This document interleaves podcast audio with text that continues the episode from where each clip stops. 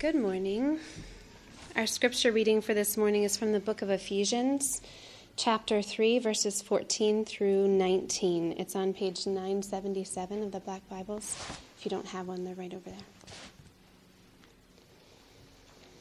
For this reason, I bow my knee before the Father, from whom every family in heaven and on earth is named, that according to the riches of his glory, he may grant you to be strengthened with power through his Spirit in your inner being, so that Christ may dwell in your hearts through faith, that you, being rooted and grounded in love, may have strength to comprehend with all the saints what is the breadth and length and height and depth, and to know the love of Christ that surpasses knowledge, that you may be filled with all the fullness of God.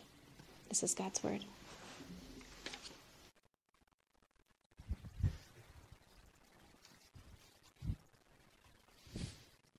My name is Ryan Phelps. I serve Grace Point as lead pastor. If you're new with us, thank you for coming. If you have any questions about the church, please come talk to me. I'd love to share more about what we are doing here, what we are mission to do. Uh, before we get to our sermon for this morning, I do want to mention uh, one quick announcement. You should have received a bulletin insert, a little white page. Uh, if you are a member of our church, this is a very important time for for you. It is uh, your one of the opportunities you have to take part in what happens in our church. And we, in a couple of months, are going to elect new leaders for this church. Uh, two new leaders need to be elected.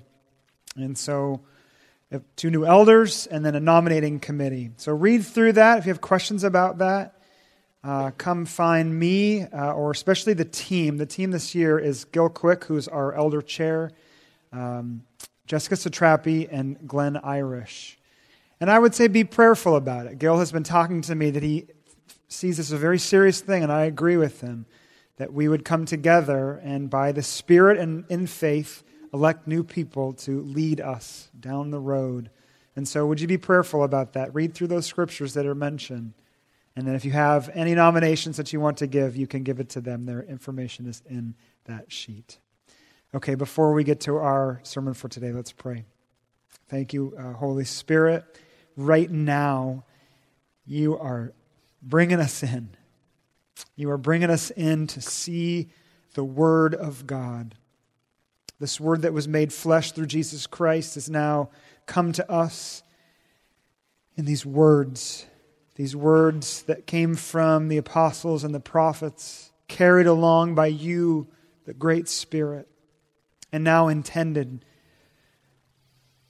to be our life, now intended to fill us up to illuminate our minds, and to bring us closer to you. So, would you make that happen this morning by your great power? In Jesus' name, amen. We are in the book of Ephesians, and this sermon is about power. It is about power. Ephesians 3 and 14 through 19, it's Paul praying and he's praying for power for the Ephesian church. And I think that power, and you probably agree with me, is not just something that you see, but something that you feel, right? For it to have its full effect, power needs to be something that overtakes you, not just something that, that you see with your eyes or understand with your mind, but that overtakes you, that in a sense overpowers you, that is felt. It is one thing, for example, to see on a TV screen or from afar a great train barreling down the tracks. You see it, you know it. It's there, it's powerful. It is something altogether to stand just a few feet from it. I was we live by some railroad tracks on my house and I was driving and the train was crossing and there was someone who was really interested in trains obviously and he was close and I mean really close, like two feet away. And it was terrifying watching him. I could feel the train from my car. Trains are powerful. You don't just see them. When you are close, you feel them. They have to really be felt to get the full effect. The noise of the A 10 Warthog gun Maybe anyone, do you know, anyone know what the A-10 Warthog is? It's been in the Air Force for years, for decades, and there's a reason that they keep on using it. It's kind of an ugly plane. It doesn't move very fast, but it is terrifying. And I know that it's terrifying because we lived on an Air Force base in Florida where they regularly tested this machine gun in the front. And we were probably two miles away from where they tested this, but you always knew it when they did. You could literally feel it when they did. It was so loud and powerful. Now, I had been told that these were loud, powerful guns, but you don't really get the full effect until you are standing within its vicinity. You must not just intellectually know something to get the full effect, but to be in its presence, to feel the power. It is one thing to see and know the power of love between a parent and a child. It is another thing altogether, though, isn't it, to feel it? To know beyond a shadow of a doubt that this bond is unbreakable as a son, as a daughter, as a parent. To know that it is unbreakable, committed, gentle, sweet, powerful. It is one thing to know what the Christian religion teaches, and it is another thing altogether to feel its power. The Christian religion is one for both the mind and the heart. It beckons you to seek a power that is known both intellectually and emotionally, both rationally and spiritually. It calls the entire world to know true power, to know true fulfillment and enlightenment by bringing these things together, heart and mind. And so we actually do not follow the way of the Enlightenment philosophers that said, you must cast away your emotions, your feelings to truly know something. And we also do not believe in, with this newer age that you must only feel it, that the truth does not matter. No, we bring together the mind and the heart. We bring, we bring together the intellect and the feeling. That is, according to the Bible, true spirituality. To not only see something from afar, but to get close, to sense it, to feel it, and then to be changed by it. And this is absolutely what we need. And I would say what everyone is looking for. We who are stuck in fear and self centeredness. We who are merely scraping at the surface of true spirituality.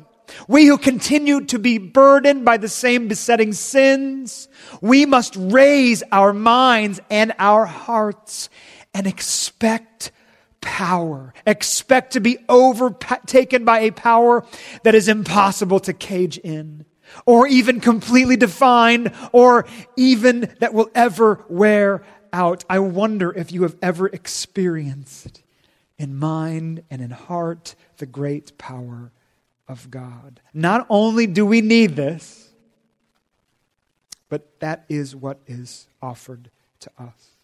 So, do you have it? Do you have true spiritual power? That is what Paul prays for the church, and it must be our prayer and our hope today. So, let's follow him into this passage. Three points. One, an invitation to spiritual power. Two, the key to spiritual power. And finally, three, the pathway to spiritual power. One, an invitation to spiritual power. An invitation to p- spiritual power. Would you start with me at verse 14? Ephesians 3 14. This is what he says. For this reason I bow my knees before the Father, from whom every family in heaven and on earth is named, that according to the riches of his glory, he may grant you to be strengthened with what? Power through his spirit in your inner being. Okay, now go back to those first, those first few words in verse 14. They are important. He's giving us the reason why he's going to pray. For this reason, for this reason, in other words, what is his goal of this, his prayer? What does he want more than anything else for the Ephesian body of Christ? What is the answer? Well, maybe to answer that, we should answer what he doesn't say. We should kind of fill out what he does not pray for? Well, first, he doesn't pray that the church would grow in a lot of, in, in, a lot of great ways, like in numbers, in budget. He doesn't say, Oh Lord, I pray that they meet their budgetary needs this year. Now, maybe he did pray that, I don't know. but not here.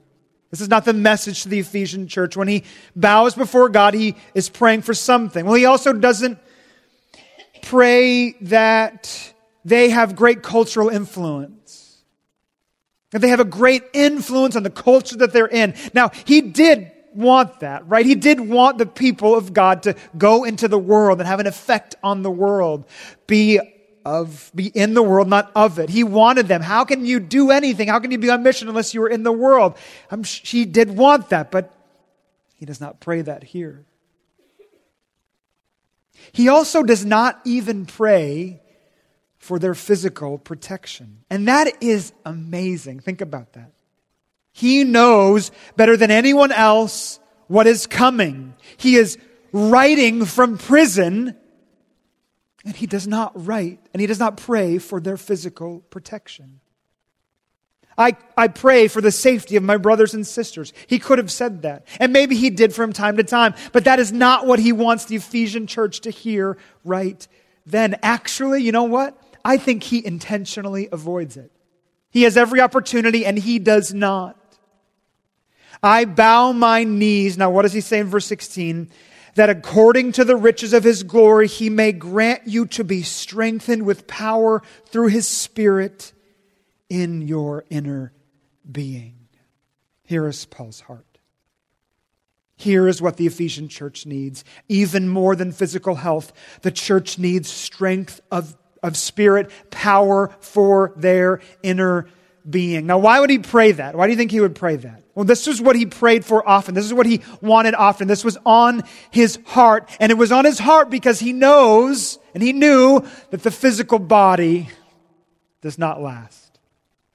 The physical body is fading away. Our physical bodies, yes, they are not getting better. They are fading away. Do you remember what he said in 2 Corinthians 4? He said, So we do not lose heart.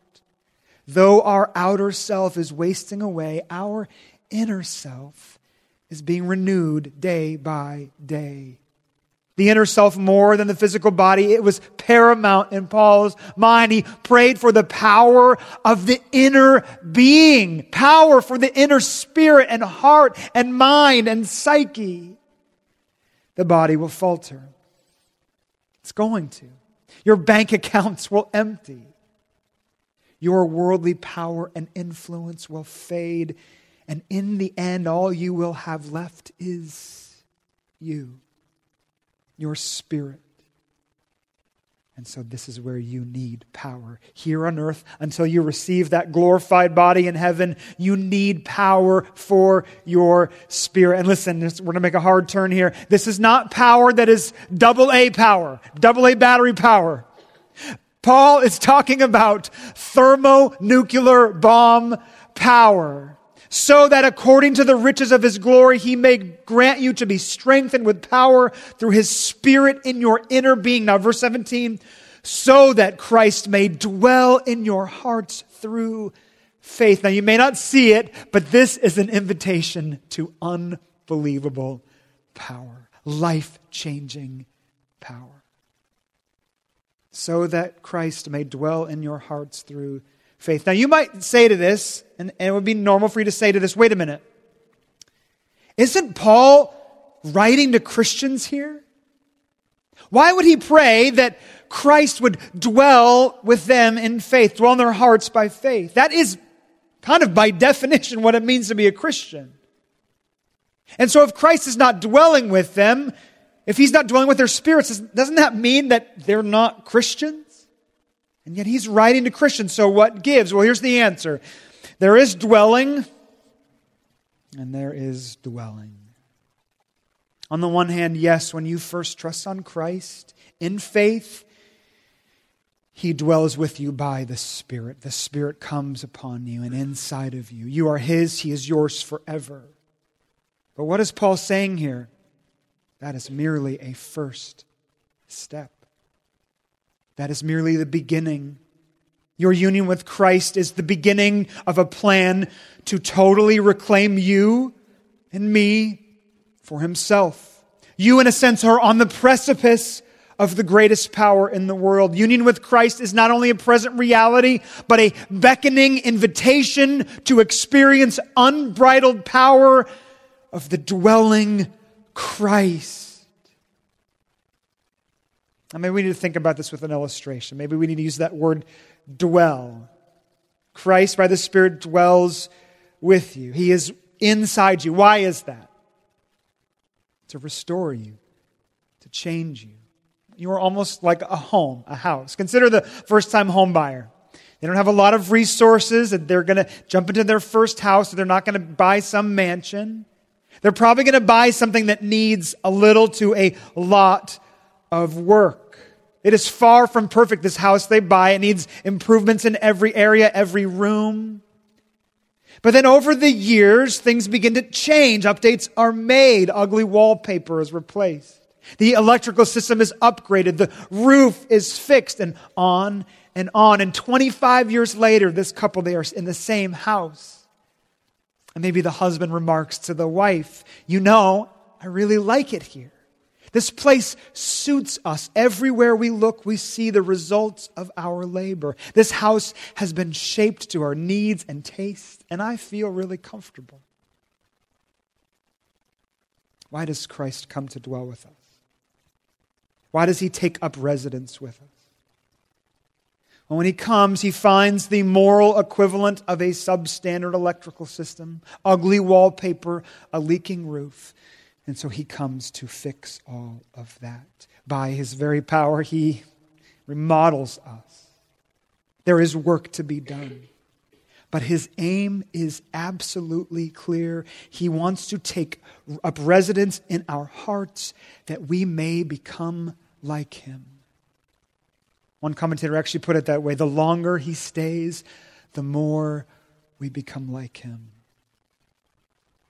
And so it is a power unlike any other. The power needed to fix us, to change our wayward hearts, must be absolutely, tremendously powerful. I think that we, as men and women in the church, are too quick to assume that we can never change, right? We assume that there's no way that our friends, our family, that I could change. And I think this is a falsehood. In light of the overwhelming power of God, it is a falsehood to say that we can't change. Oh, they'll never change. When I sin against my wife, happens often. What I want to say, and I must confess to you, what I sometimes say is, I am who I am. I can't change. This is who I am. You need to accept me as I am. Has anyone ever said that? Now, by the grace of God, that never sits well with me. I think it is a sin to say, I am who I am. Because when you do, you are woefully underestimating both the depth of your sin and even more importantly, the unfathomable power of God to change you. God is powerful enough to change even the hardest heart, the worst of sinners. Now, how does the power work? Well, I like to think of it like a rushing river in a gorge a powerful, rushing river in a gorge like the Grand Canyon. It is immensely powerful, this river. But it does take time, right? It does take time for that river to be shaped, for that gorge to be changed, the direction. But here's the thing that I want to get across to you this morning. Maybe this is the only thing that you hear me say this morning. I think you need to feel it. I think you need to feel this power like you would a rushing river. You need to feel this great energy working on you, through you. I'm saying that if you are a Christian, you should often feel the powerful presence and work of God. Blaise Pascal was one of the greatest mathematical geniuses in the history of the world.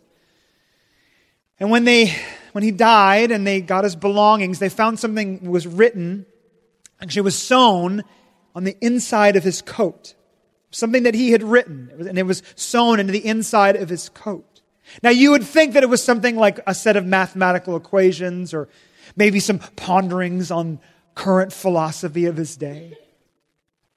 But that is not what he put there. Maybe you've heard this before.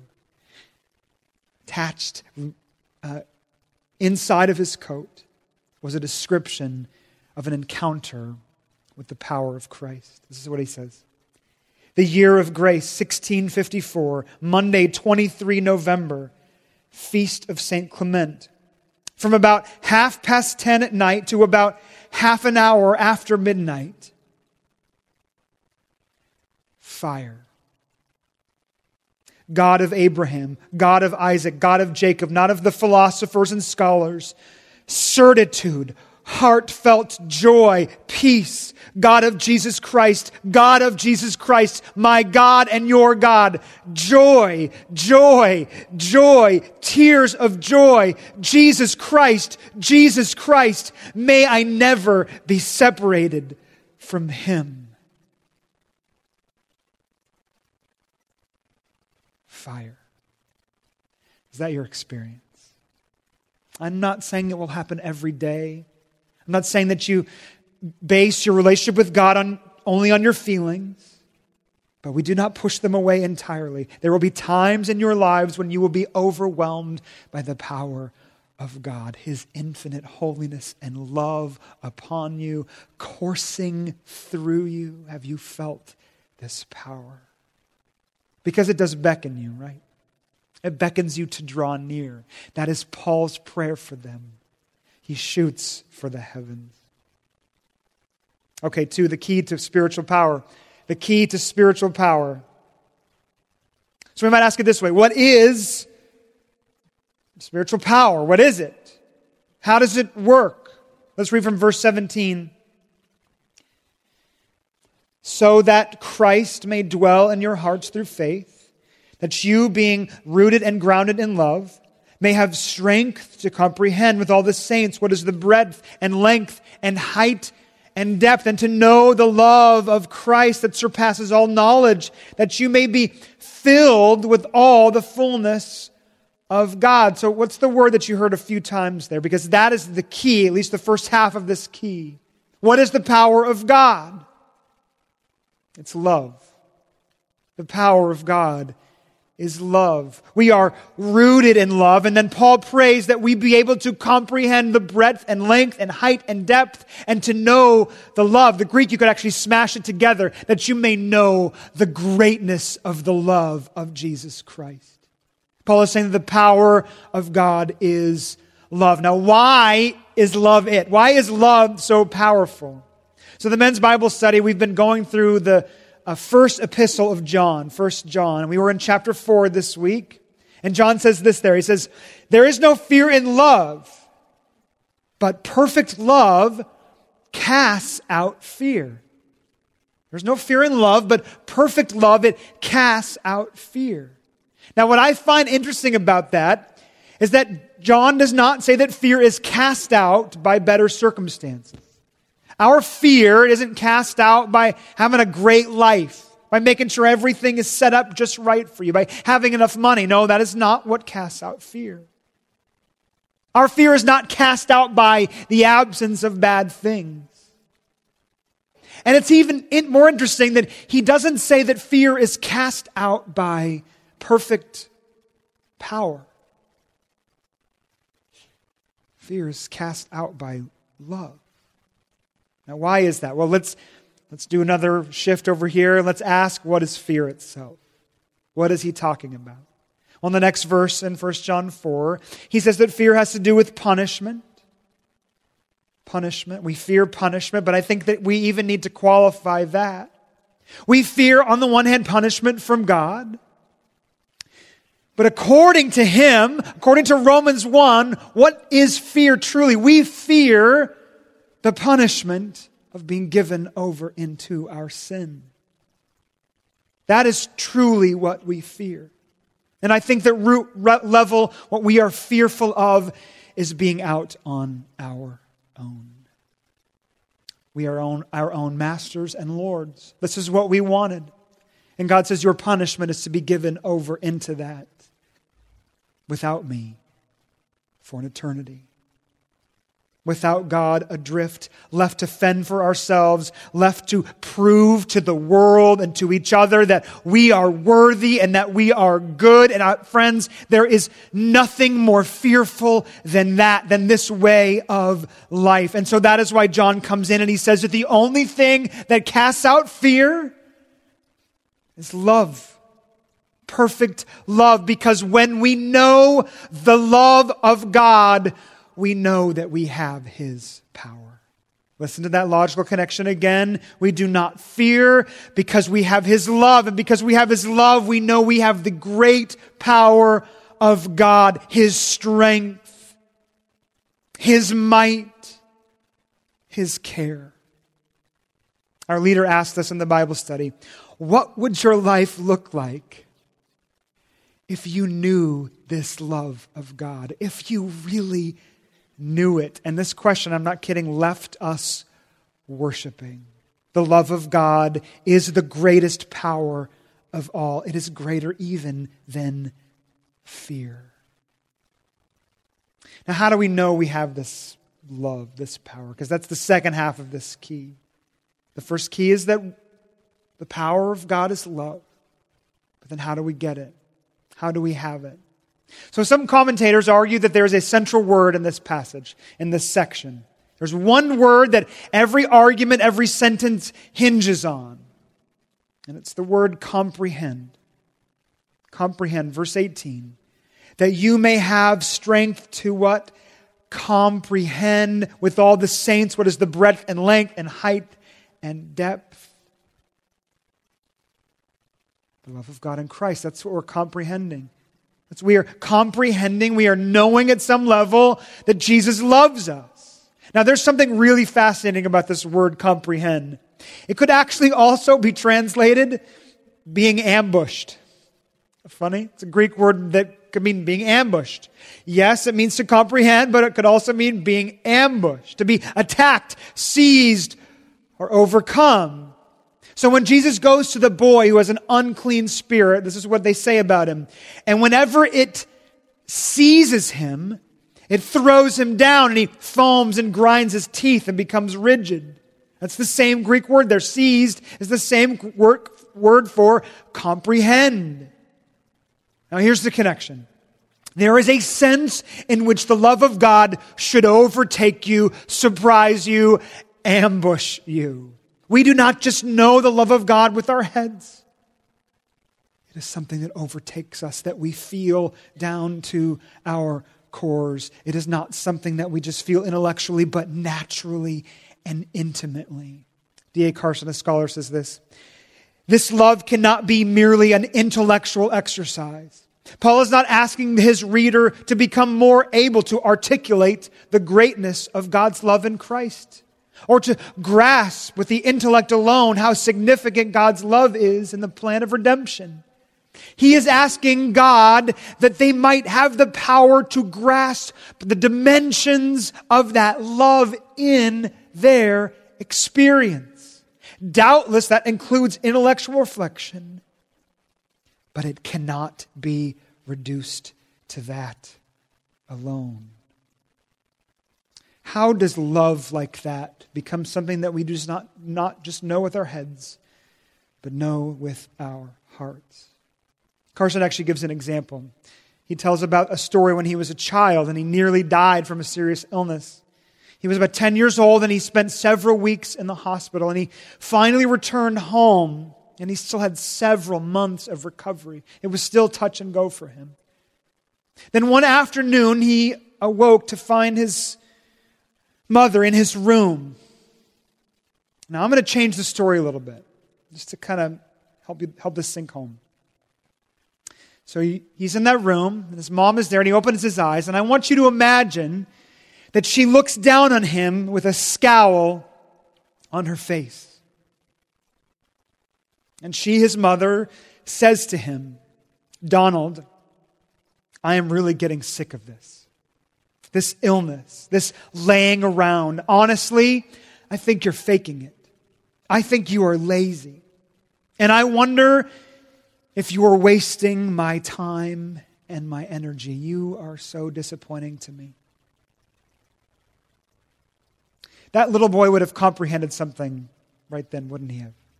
He would have comprehended something. Something would have seized him. Something would have ambushed him. And it would be fear fear of the knowledge of his own mother despising him, fearing that he was not secure in his own home, fearing that he was unloved. And he would not have known this just intellectually, would he have?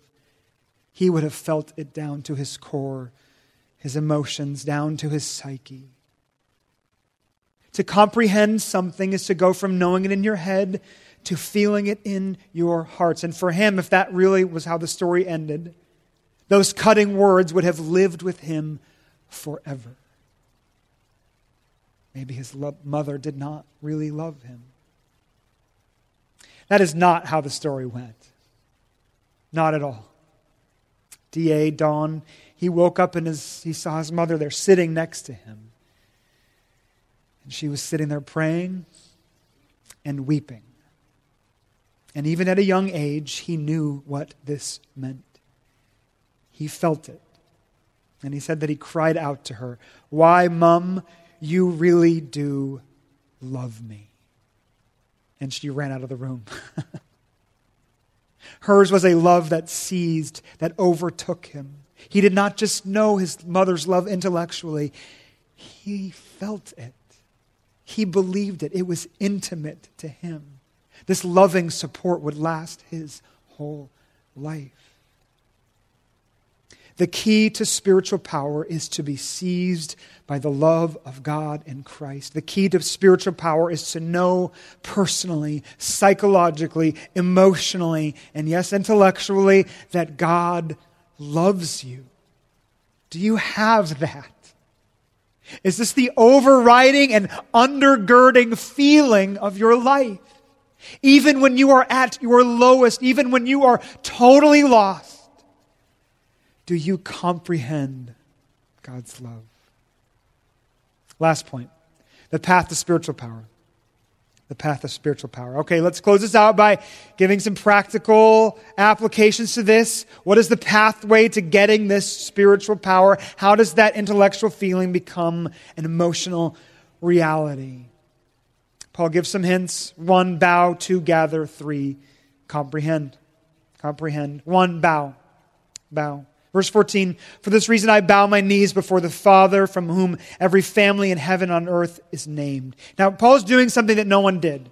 He's offering a, a way to worship that no one did at that time. And, and what he's doing is he's saying that you should bow down when you worship. This is what he is doing. This is so important to him that he will bow. And this is important because no one bowed when they prayed. They didn't get on their knees. They stood when they prayed. Maybe you've seen that in the scriptures. Jesus will say often, when you stand to pray, say this. When he gives the parable of the tax collector and the Pharisee, what does it say? They're praying while they're standing in the temple. Paul is bowing. Why? He's come into contact with the Father, the Father of all nations. And he knows that only God and God alone can bring the power that he needs. To experience love first is to admit your need of it, to bow in your heart before the Father. You need the Father's power. You need his restorative love. To bow is an act of great humility. It doesn't matter if you're standing or not. Maybe that helps you. I did it this morning as a practice bowing before him physically, man, it does something to you emotionally. But he really means that you would bow in your heart. Because you can receive power arrogantly, can't you? You can take it and say, ah, this is for me. You cannot receive love arrogantly. Bow before the Father in humility. Know who you are apart from Him and seek Him in it. One of my favorite hymns goes this way let not conscience make you linger, nor of fitness fondly dream. All the fitness that God requires is to feel your need of Him. What does bowing look like in your life? Going to the scriptures every morning, waking up, maybe on your knees. Bow. Together. Together. Verse 18. May you have the strength to comprehend with all the saints what is the breadth and length and height and depth. We can't miss that little word there. Saints. To know the power and the love of God, you must do so with the saints. Isn't that amazing? He doesn't say by yourself, he says with the saints. In other words, you have to gather faithfully with others and gaze upon the beauty of God together, on the love of God together. Now, there are lots of reasons for this. Accountability and encouragement come to mind. But I think that maybe because it's in this section where Paul is talking the immensity of God's love, that he knows that you cannot possibly comprehend the love of God on your own. It is too long, too high, too deep, too wide to, to know and experience by yourself. Maybe like a team of mountaineers. They know far better than to climb Mount Everest by themselves. Let me give you another illustration. This is one of my favorite ones from C.S. Lewis. So, famously, C.S. Lewis was part of this little group of people, a, a trio called themselves the Inklings Ronald, Charles, and Clive. But then tragically, Charles, he passed away. Lewis, to console himself, he thought, well, perhaps this is not to get altogether awful. For now, I will get Ronald all to myself. But then he realized as they started to meet that this was not the case at all. And that's because he said that they each, the three of them, they drew something else out in each other. Their meeting together helped understand each other, enjoy each other better. He writes this way In each of my friends, there is something that only some other friend can truly bring out. By myself, I'm not large enough to call the whole man into activity. I want other lights than my own to show all his facets. Now that Charles is dead, I shall never again see Ronald's reaction to a specifically Charles joke. Far from having more of Ronald, having him to myself now that Charles is away, I have less of Ronald. Now, Lewis, of course, sees a connection to our spiritual life, and he says, In this, friendship exhibits a glorious nearness by resemblance to heaven itself where the very multitude of the blessed, which no man can number, increases the fruition which each of us has of God. For every soul seeing him in her own way, his or her own way, doubtless communicates that unique vision to all the rest. He's talking about in the throne room of grace, Isaiah 6, the angels are crying out, Holy, holy, holy to each other. They are uncovering the beautiful power and holiness of God.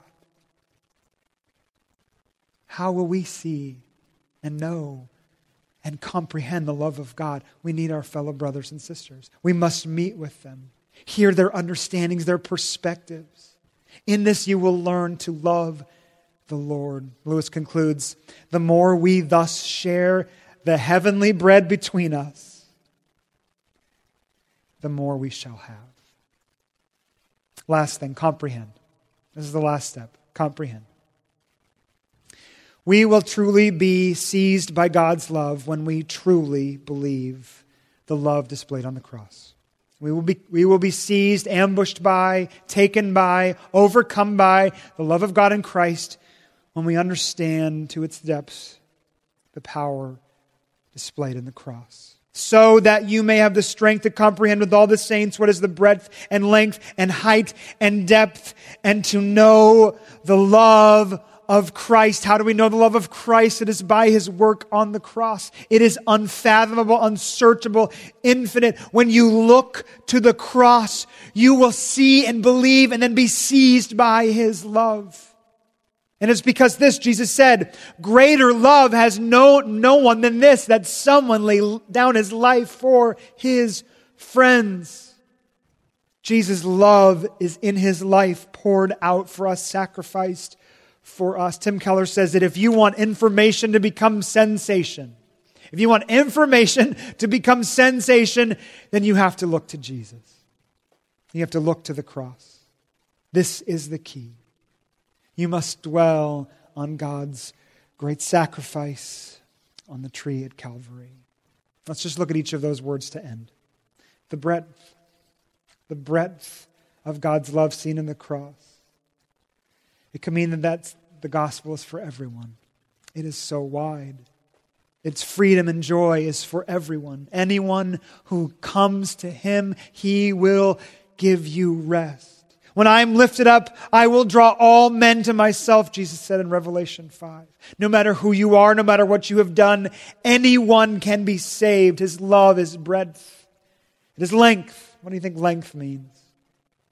On the cross, the Lamb was slain before the foundation of the world. This was in the mind of God, right? This is what I'm going to do. And that took a long time. He waited a long time. We sinned against him for a long time, and yet he held out. Jesus is long suffering. He would wait for us. His love is long. His love has depth. His love has incredible depth.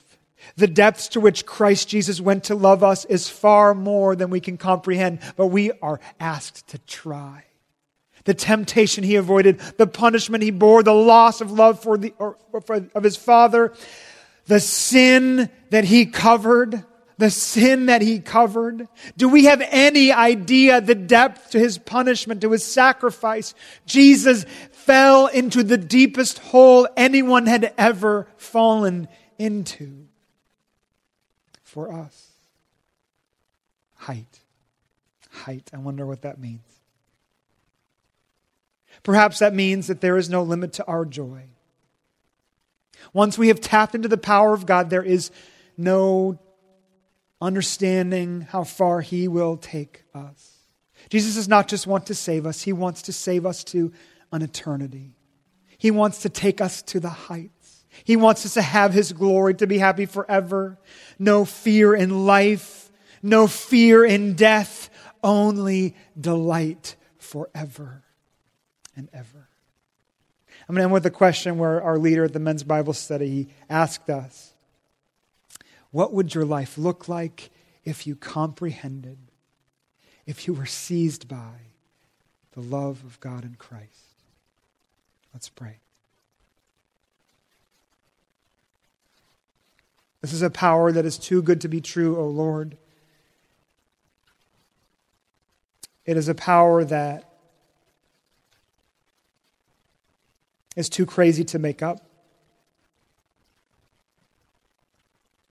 And so, all we ask this morning is that you would give us a small taste. Right now, I pray the power of the Spirit would work in the hearts of your people this morning. If they have heard nothing this morning, it doesn't matter. As long as right now they would feel your presence. That they would know that you love them. That they would know that you are with them. That they would know that you that they now have access to your great power. God, I pray that for them. I pray that for us as a church. We will only do what we need to do if we are living by the power of the love of God. We will only do what we need to do in this world for our friends and family, for our neighbors in need, if we know your power. Unless we are secured by your love, we will not go out. We will not sacrifice ourselves. And so give it to us, O oh God. You have called us to pray, to ask, and so now we stand ready to receive. Bring your power upon this church. In Jesus' name, amen.